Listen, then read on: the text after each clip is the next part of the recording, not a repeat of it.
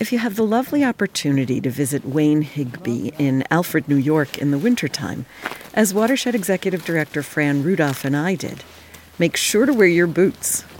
now this is a little steep. So you can walk down the hill from Wayne's house to his studio. Oh, I'm glad I have my watershed boots on. Which is in a very big barn. It's the oldest dairy barn in Allegany County. So it's a it's a real antique. Wayne has worked for decades in this beautiful old barn in a downstairs studio next to where he kept a horse for many years. Riding has been a passion since he was a boy growing up in Colorado. This is my studio, and uh, I love it here. But these days, Wayne spends most of his time in one of the newest buildings in Allegany County, the Alfred Ceramic Museum at Alfred University, where he is director and chief curator. The museum has a glass facade that opens onto a long ramp, which leads to the second floor. There, on the day we visited, the museum's first ever exhibition was on display. It was called Core Sample, and it offered works by legendary Alfred educators and other ceramic luminaries. One of the first things we saw was a huge pair of worn boots created out of clay and resting on a wooden trunk. It's work by Tony Hepburn. Tony Hepburn came to Alfred from England, where he was quite well known at the time as a young hotshot in ceramics. Um, he came here uh, to be the chairman of the art school. Um, and he always had a very rigorous practice as a sculptor, as a ceramic sculptor. And often in his work, he would use mixed media. So for us, he was one of the first individuals in the shop who was using other kinds of materials. So he makes something out of clay and, you know, bring in a piece of wood or, you know, add something to it. And this one tells a story. We don't know what the story is. But there's this wonderful, you know, wooden trunk, which is a found object, an antique object. And then these two boots and this thing that's hammer or a pounding implement. And one thing that I always see in this is the drawing. Because I can see this box and the kind of hard edged linear thing. And then I can see the boots and something about clay and drawing, or clay, ceramic, drawing, painting, is this ability that clay has to reify marks in three dimensions. And in that kind of immediate way one draws, um, it may be the first and foremost material that you would use, where the end result is three dimensional. You see it in, in uh, Tony's boots, in the way they're built, because they're made out of marks of clay, three dimensional marks of clay. And that same kind of power and energy is in this. So you feel, I think, the energy of this figure and these boots, which would be, as you've experienced today, a very Alfred kind of iconic uh, uh, dress code item. it's clear from the way Wayne Higby talks about Tony Hepburn's boots that he's been thinking about clay and teaching ceramic artists for many, many years.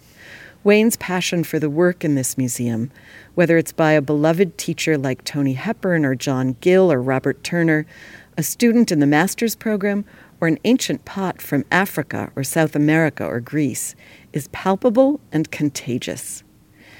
The first exhibition at the Alfred Museum, Wayne says, was intended to reveal some of the extraordinary work in Alfred's own collection. For so long, it's been in storage, and parts of it, some things have been seen, some things not seen. There are in, things in the show that haven't been out of the crate before that have been stored so many of us who grow up in the in the ceramics world look at things that are flat. We look at images of, ah, of these course, extraordinary yes. pieces. This museum allows your students to actually experience the work as it is in the world rather than on their screen. That is extremely significant because, of course, you know, the ceramic shop at Alfred is somewhat legendary. And, um, you know, the shop is full of 80 to 100 students studying ceramics. You know, there are mechanisms for them to visit. We always talk to them about going to York, going to Rochester, going to Buffalo, going to, you know, and we've had a collection which they can make an appointment to see. Doesn't always happen unless the faculty member makes the appointment to take them there to see it. So we're hoping, and I think this has played out up to this point, um, that they take a little more initiative in just walking across the street because they have the opportunity here to see the real thing in its glorious three dimensional presence and to study it, you know, to look at it and go back to the studio and come back and come back and look at it. And you're absolutely right. I mean, it happens for all of us. I mean, certainly in my own practice as an artist, I become really familiar with the images of my work because I'm always sending it away or always going to talk about it. And then I will confront one someplace, you know. I'll walk into the Met and see this bowl that they had for three years on display. And, Whoa! Yeah, oh, wow, it's so much better than the image. And it has a presence to it. You know, I, I remember looking at Jomon pottery as a student and then going to Japan and actually seeing some in a museum. And it's, it's almost as if the potter was talking to me over these thousands of years. Sometimes I think what happens with the image is a certain, a certain empathy is lost, which I think is what you're talking about. Um, so that the, the, the viewer artist object empathy cycle, uh, or just the, just the viewer human hand artist empathy cycle. There's something about that and the way that when you look at it, you can, can reify it in your own identity as a physical being. Um, and that, that piece, it's almost a, a tremulous vulnerability and then you connect and you feel like, oh, yeah. I definitely felt that way as we walked toward a huge, beautiful raku bowl, glazed in traditional crackle white, copper blue, and metallic flashing glazes. This was one of Wayne Higby's own iconic bowls, where the glazed shapes evoke imagined landscapes of rocks and water, cliffs and horizon. Walk around it, and suddenly the inside and outside lock together, pulling your eye over the rim of the bowl and down into it, like you're looking out across and into a vast and limitless space, even though the bowl is just about as big around as your shoulders. It's called Mammoth Rock Beach. There's a, um, a series of pieces in my work that are based on kind of the inspirational theme of the coast of Maine. And that's because I've spent so much time there. So, in all my 18 or plus years of being on the board of Haystack and driving to Maine and going to Watershed and sitting on a rock looking at the horizon line, I always think the easiest way to frame it is just to say, well, it's not about form likeness, it's not meant to replicate the coast of Maine, but it's a mindscape uh, about a kind of threshold. And the particular ordering of the landscape there with the grand space and horizon and the kind of uh, gravity of the earth at the shore and the rock. And, and you feel like when you're there in those sites that you're kind of out of time. Someone invites you to forget that you're busy doing something in your everyday life and the generosity that's provided to sort of you know, be invited across that membrane into this zone. And sitting there on the rock. So, you know, my work is kind of partly, if not a great deal, about that invitation to enter that zone. And so the, you know, the artist statement says something about my work is about a meditation between mind and matter. It's not about landscape. It's not about pictures of your last vacation to the Bahamas. It's an invitation to step into that zone. So, you know, the bowl is the you, the me, the figure, the history. It's a very particular shape related to this kind of arc of the iconic nature of the bowl.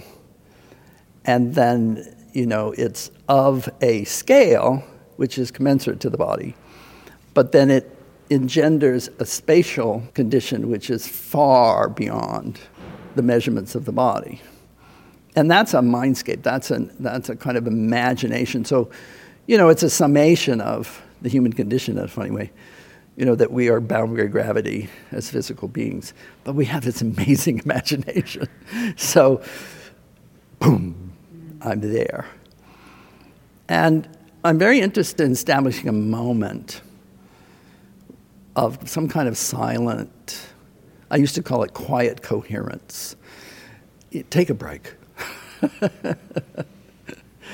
um, so that sense of it being a kind of zone of the gathering of a kind of kind of silent coherence or quiet coherence, and that you're invited to sort of just exhale and enter that imaginary space, and actually ride that fascinating threshold, you know, or that fascinating balance between the concrete and the imaginative.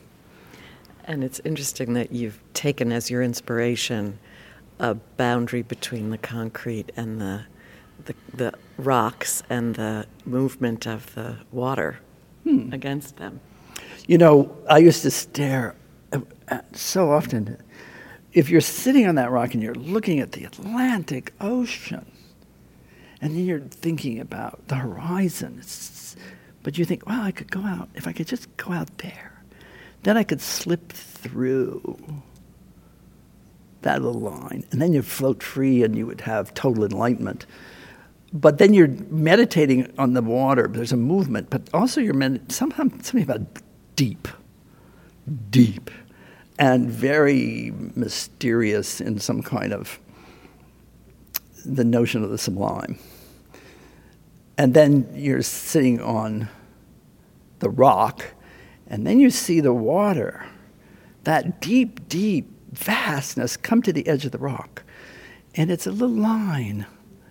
It's just a, it's a wonderful, sharp, smart line where it just the water, all that water comes up against the rock. And that line is like, you know, you just, you just want to think about that or stare at that. So there's a lot of line in here, you know, there's a lot of questioning about the vastness of space. There's even a rock in the distance that you There's, get to contemplate. That's Isle au Haut. No, I don't know what Isle island that is. yes, something yeah. like that. But it's obviously it's meant to draw you there. Yeah.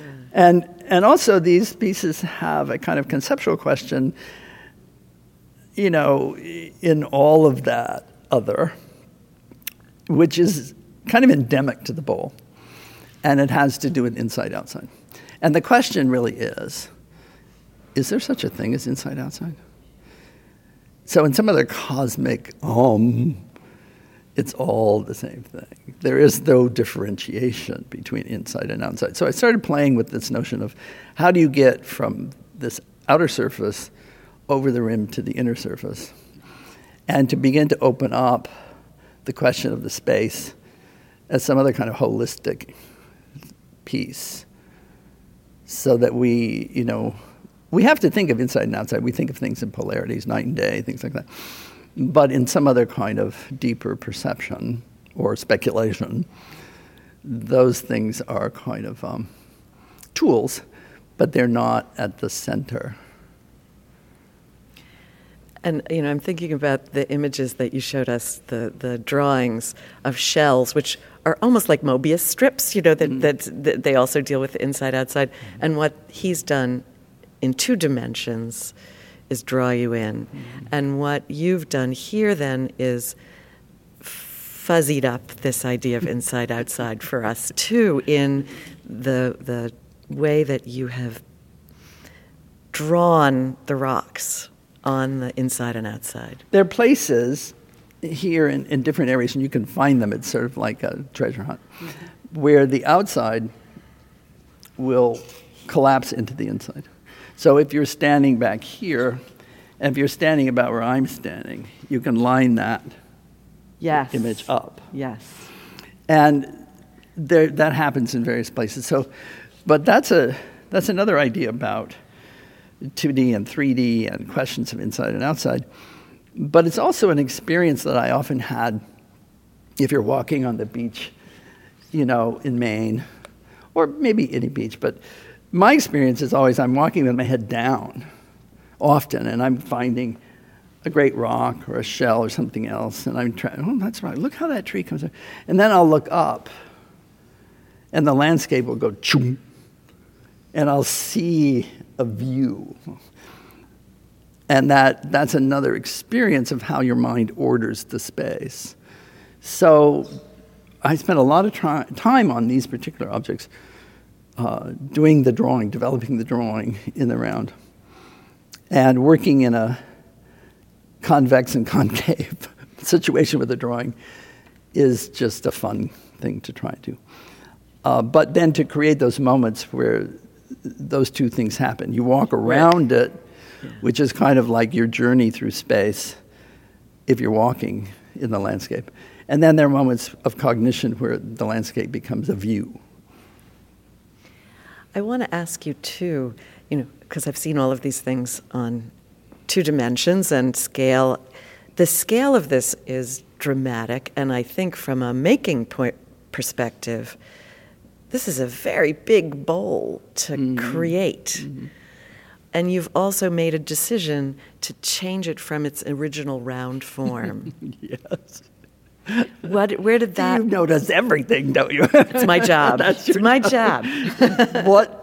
You know, I must tell you what a pleasure it is to talk to someone who notices all those things. Oh, thank you. You know, because those those things are known by the artist, and they're purposeful for the artist. You know, so that's that's important. And is it was that part of the inside outside that if it were a perfect half sphere, it would be different than if you.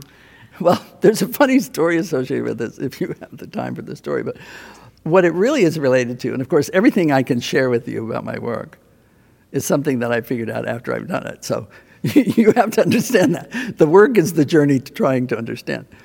So, but what happens with the oval is that it's, it's a shape that's becoming or going. So it's an oval because it's evolving into a circle, or it's come out of that tighter geometry and it's evolving into a more fluid shape.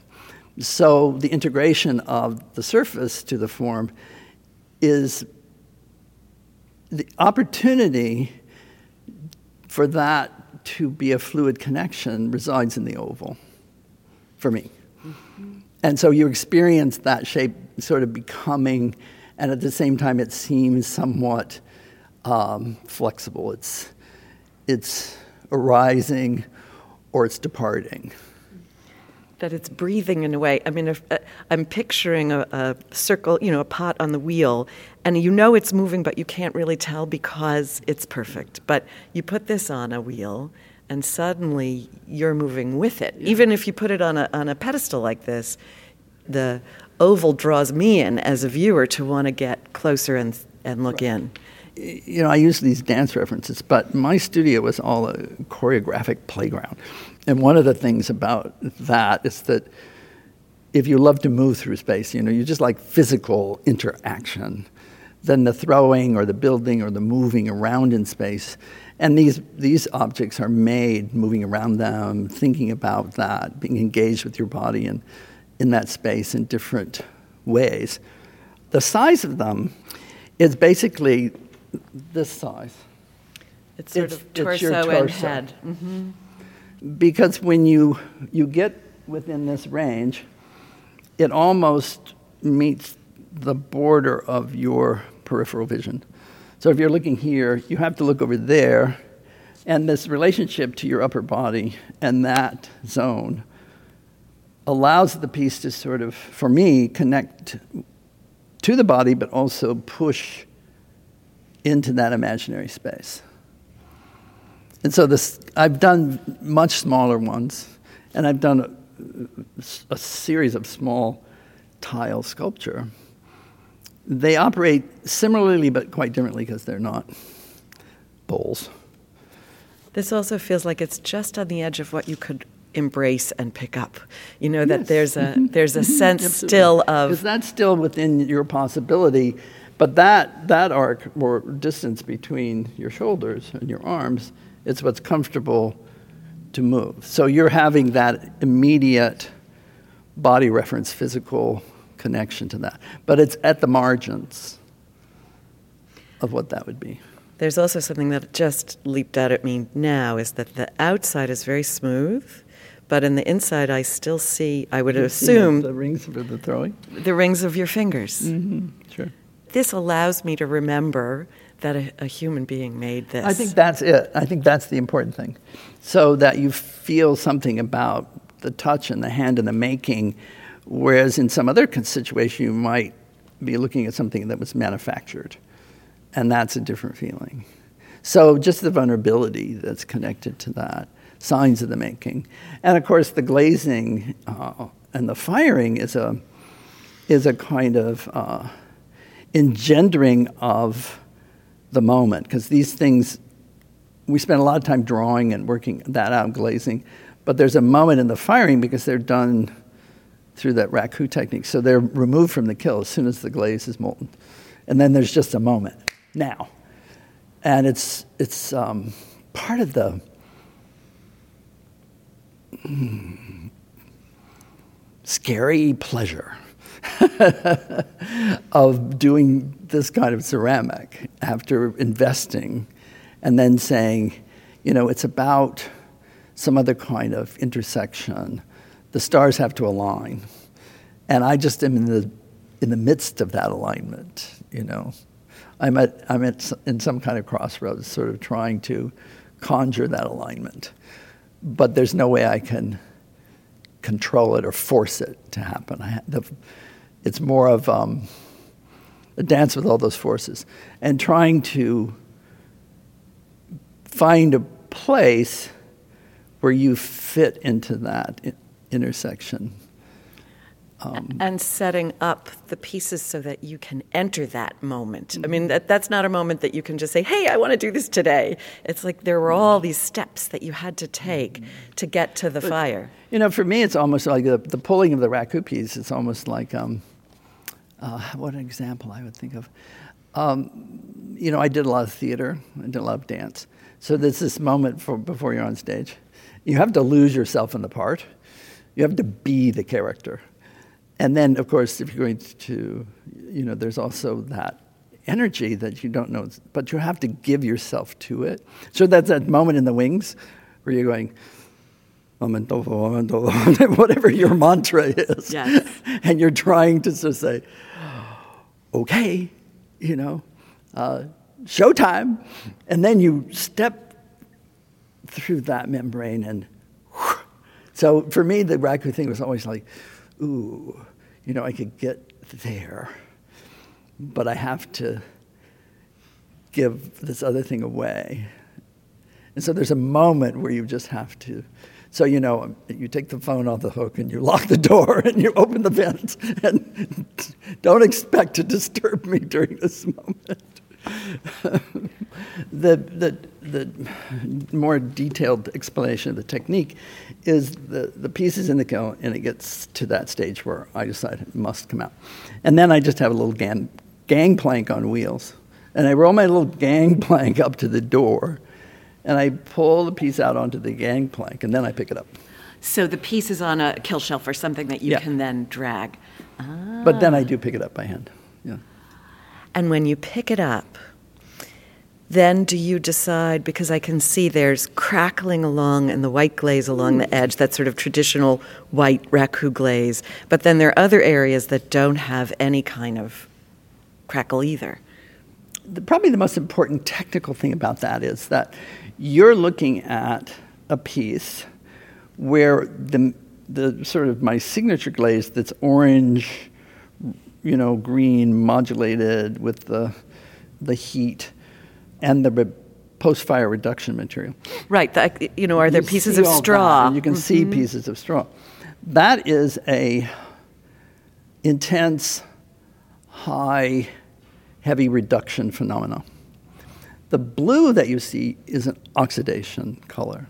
So you're looking at an object which you won't see often. Because it needs two completely different atmospheres. Exactly. so in my work, what you'll see is this reduction, oxidation. Um, it's, it's just, you know, it's, it's a way to get the color that I'm looking for. But the blue is an oxidation phenomenon, and the other one is a reduction phenomenon. So, and that has something to do with the crackle glaze. And you know, of course, the crazing is purposeful, the glaze is formulated, but when the cooling of the glaze and the cooling of, of the f- actual ceramic structure takes place, um, they cool at slightly different rates.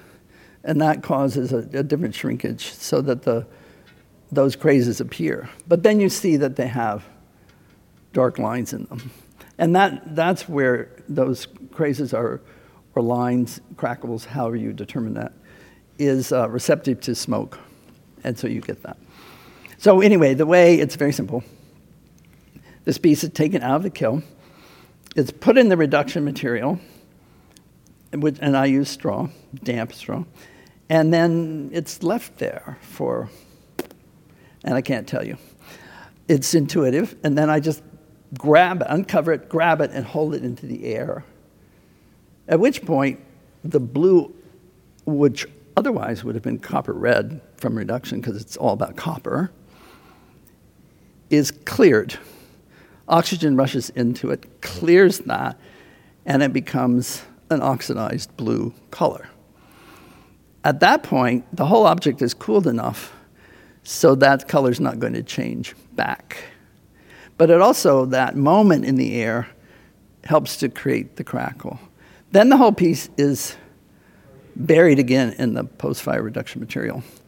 And it smokes in a gentle fashion until I think it's cool enough to take out.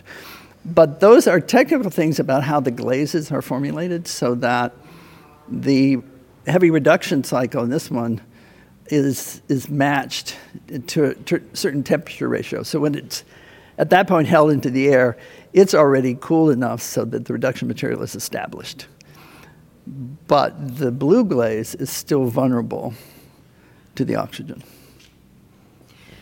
So you have to have two sides of your brain. You know, there's a part of your brain that's just like kind of a chemist or something, or just a strategist, technically, and then you know something else. So that's that's one of the joys of ceramics, I think. Um, and those of us who practice this game are interested in two sides of the brain, those two sides.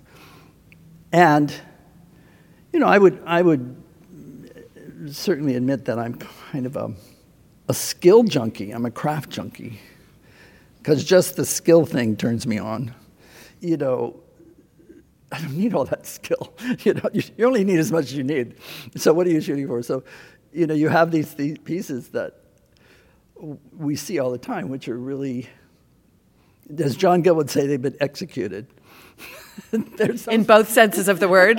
they're, they're, so skillfully made that they really lack any interest. Yeah. yeah. Uh, but they're performance pieces. So, but you know, I love the skill. I love the skill of, the, of uh, you know, throwing, or just as a younger artist, just try to throw something big. It's this reification of the self. It's sort of say, gee, every day I get a little better at doing something. That's good. And then you meet the wall, you know, where you could probably make anything you can think of, and that's not the point. So those little navigations become very important in terms of how the work evolves and how you begin to suss out the work and how it starts to tell you what's necessary. I loved hearing Wayne talk about his process, and it was clear that this approach informs all of his work, whether he's pulling a raku bowl out of a red hot kiln or creating 6,000 handmade porcelain tiles for the largest installation of hand cut porcelain in the world, Earth Cloud. That work covers the walls of the Miller Performing Arts Center, just up the hill from the Alfred Ceramic Museum. The center is housed in two large brick buildings cut into the steep slope with enormous glass windows that face each other across a swath of grass and snow. Earth Cloud spans both buildings. When you're in one, you glimpse the beautiful celadon tiles in the other, some touched with a bit of gold. Some of the tiles are angled and smooth, the celadon glaze reflecting the sunlight. Others have been broken and protrude from the wall in tumbled angles, rough surfaces smoothed and the glaze softened and matte. As you walk through the building, everything shifts. The light changes, tiles catch your eye in new ways. Like watching clouds shift and change as the wind catches them and the sun peeks out. As the first building in the Performing Arts Center was going up, Marlin Miller, the benefactor who supported the construction, an Alfred alum who collected Wayne's work, asked Wayne if he wanted to create an installation for the two story wall at the entrance to the Black Box Theater. To get to the theater, you have to walk down a long set of wide stairs from the building's entrance, and the wall is more than 30 feet high. Wayne says that Marlin Miller encouraged him to unleash his imagination as he approached the challenge of creating something specifically for this space. You know, the, the wonderful, amazing thing is this man is so generous and so supportive. You know, he will give you the courage to do something you never thought you could do. But also, he will say to you, What do you need? There's no time limit, there's no constraint. There's just, you know, think of something, you want to do it, let's figure out how you do it, what do you need? So there was never this thing that, you know, you had to hurry up or you had to make up your mind or you had to fit it in some kind of really stringent budget conditions or so he he just empowered me to unleash my imagination so to speak to work be, you know, back and forth between the designer side of me and the artist side of me and I love this idea of the problem that you get if you're a designer. You know, if you're a designer, you get the problem. You can accept it or not. And as the artist, you kind of make up the problem. But then you have to become the designer to solve it. And if you're the designer, you get the problem, but then you have to become the artist to solve it. So this, you know, was just sort of say there, well, they're conditions, you know. So how does the, the, the building, the design, the architect's vision, how do you, you know, connect to that, relate to that, so that your piece feels like it's born out of the architecture and the building and the space and the place. And so the way it started is I just kept sitting on these steps that you see here. And I'd come in between classes or at the end of the day, and I'd just sit on these steps and just see if an idea came.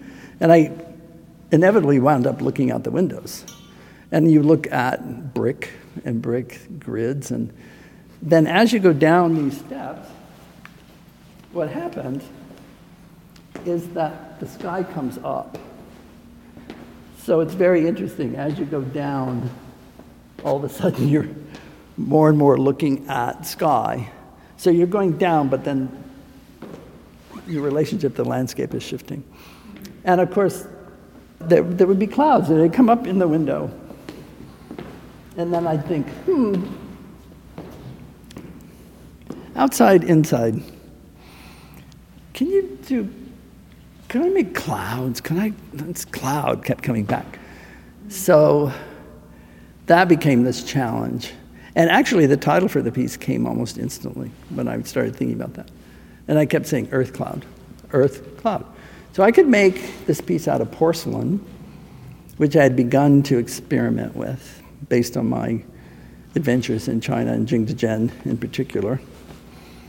And so I just started doing drawings thousands of drawings, marks on paper, on placements at the collegiate, thousands of drawings, trying to think of how could you engender the effect.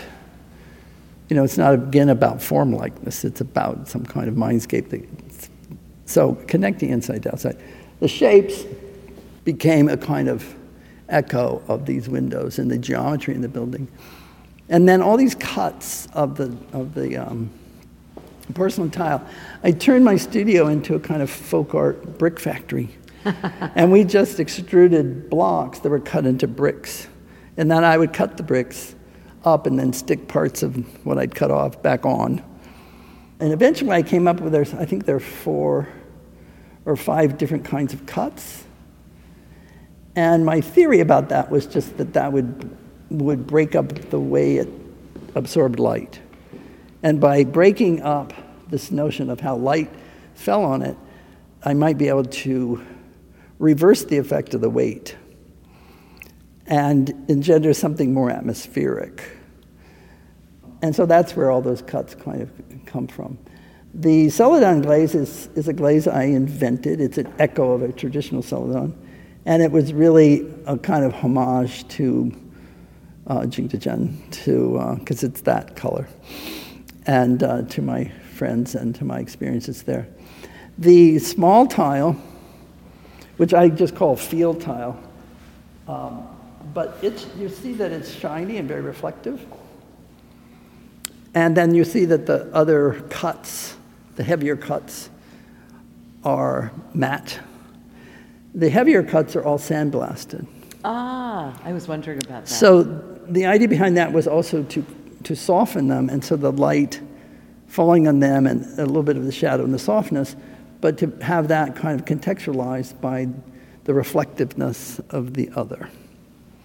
And then the rhythm that you see in those tile, what I call the field tile, are about the steps yeah. and going down. And as you go down, this thing coming up.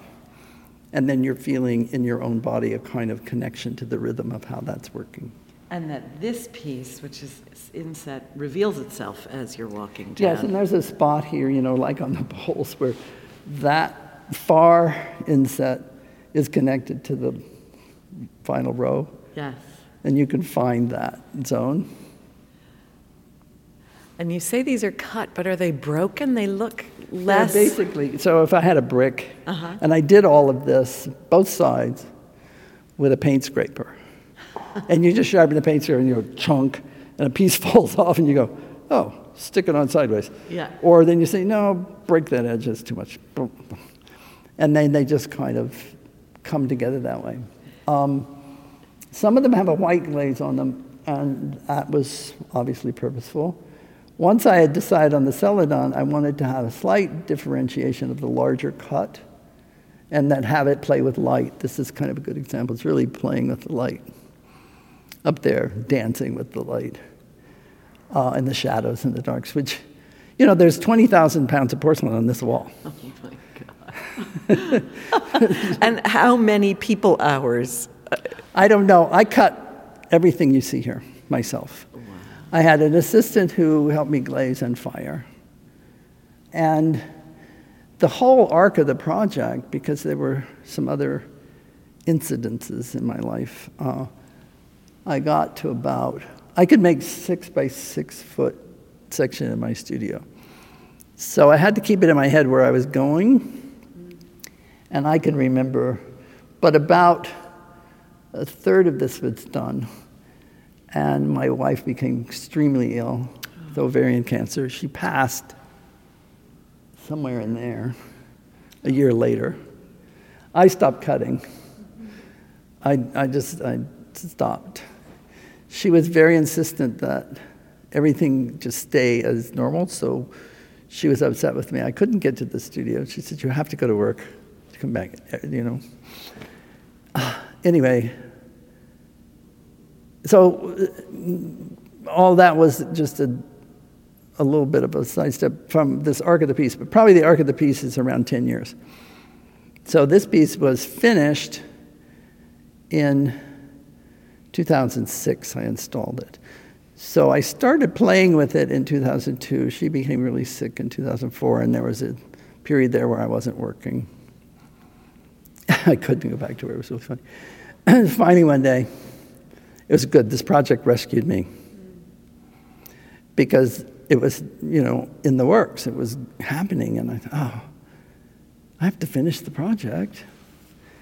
And so she and I had a little conversation. She was no longer there with me physically. But I took this picture of her in the house and I went down and I hung it over the studio table and I said, okay, we're doing this. We're finishing this, right? Which you know that's what she wanted me to do. It was just one of those moments.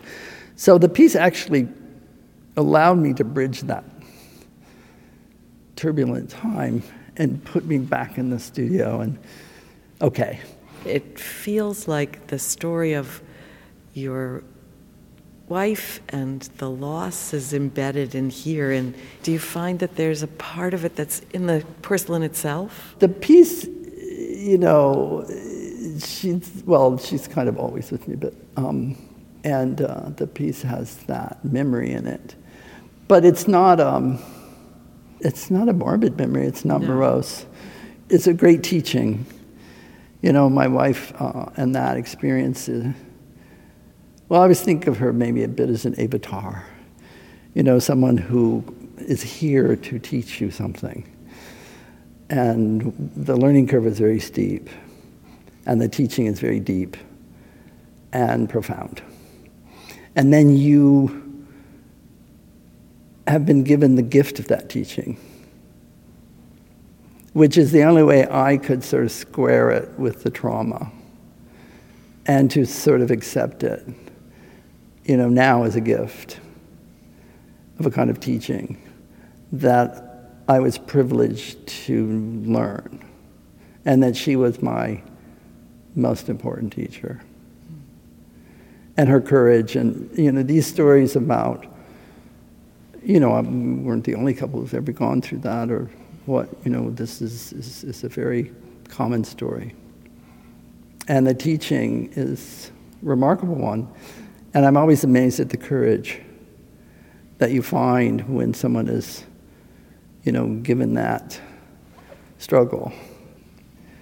But the confirmation of my Buddhist practice is embedded in that teaching because I really needed to navigate it and to find a way to navigate it.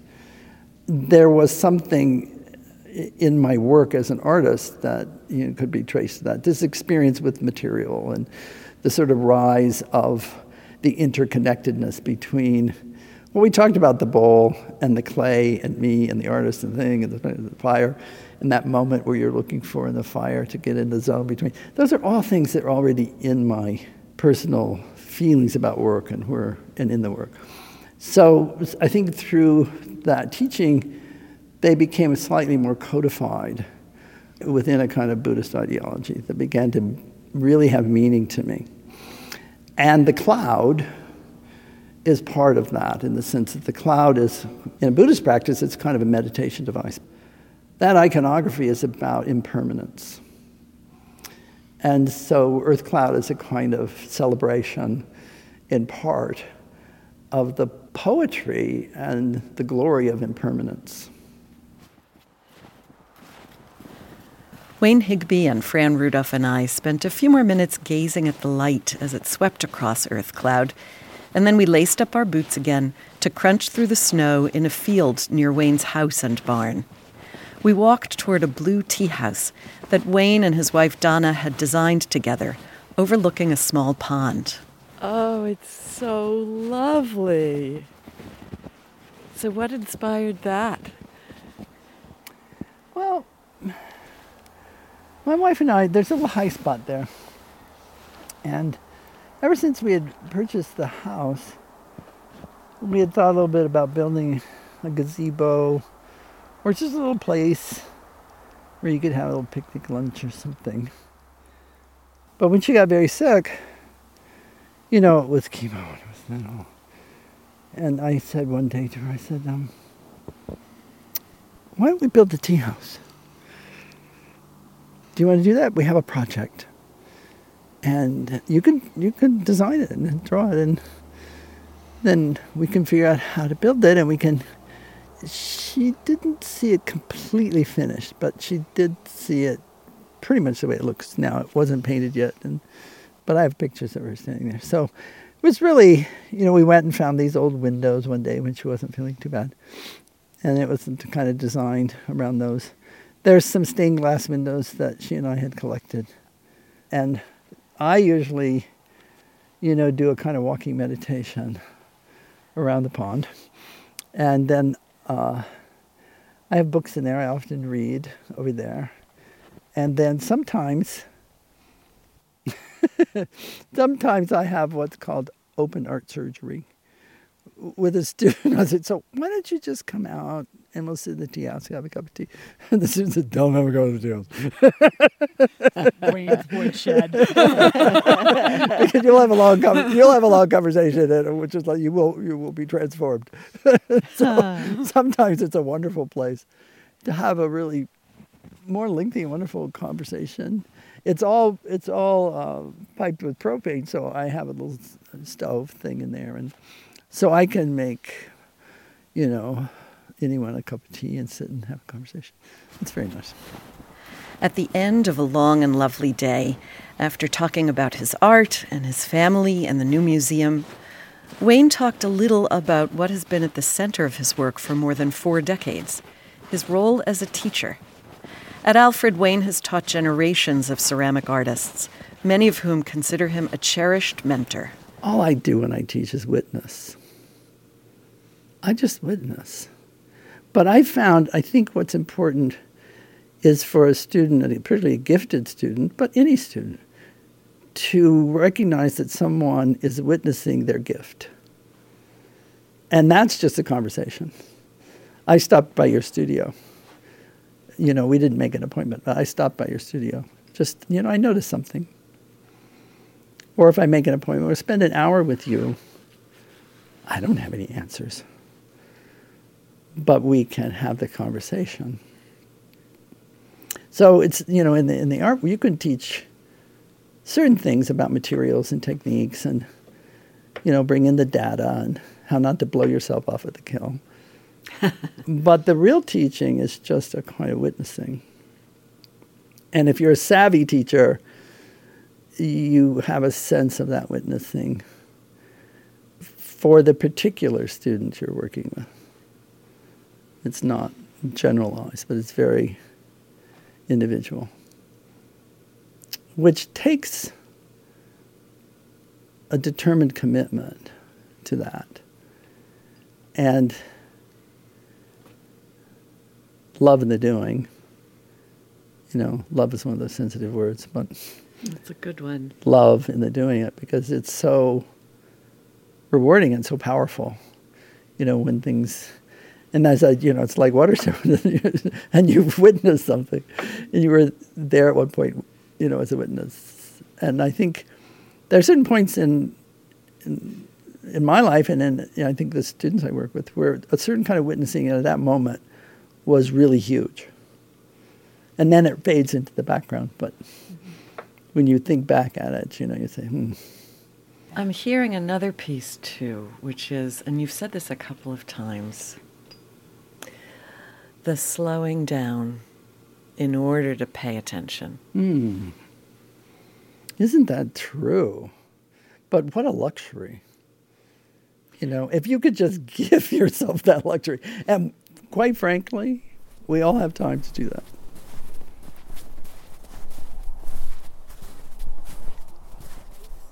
Yeah. Are you okay? Don't you just want to hear the sound of crunching? That, yeah, let's crunch. What a gift it was to spend a winter's day witnessing Wayne Higby's art as a teacher, a curator, and an artist. For his contribution to the field of ceramics, Wayne Higby was honored as a watershed legend in 2017. He continues to create and teach and oversee the new Ceramics Museum at Alfred University. And you can find out more about Wayne and his work at alfredceramics.com. Conversations with Legends are a production of the Watershed Center for the Ceramic Arts. Learn more about Watershed at watershedceramics.org. This conversation is supported in part by an award from the National Endowment for the Arts on the web at arts.gov. I'm Julie Burstein. Thank you so much for listening.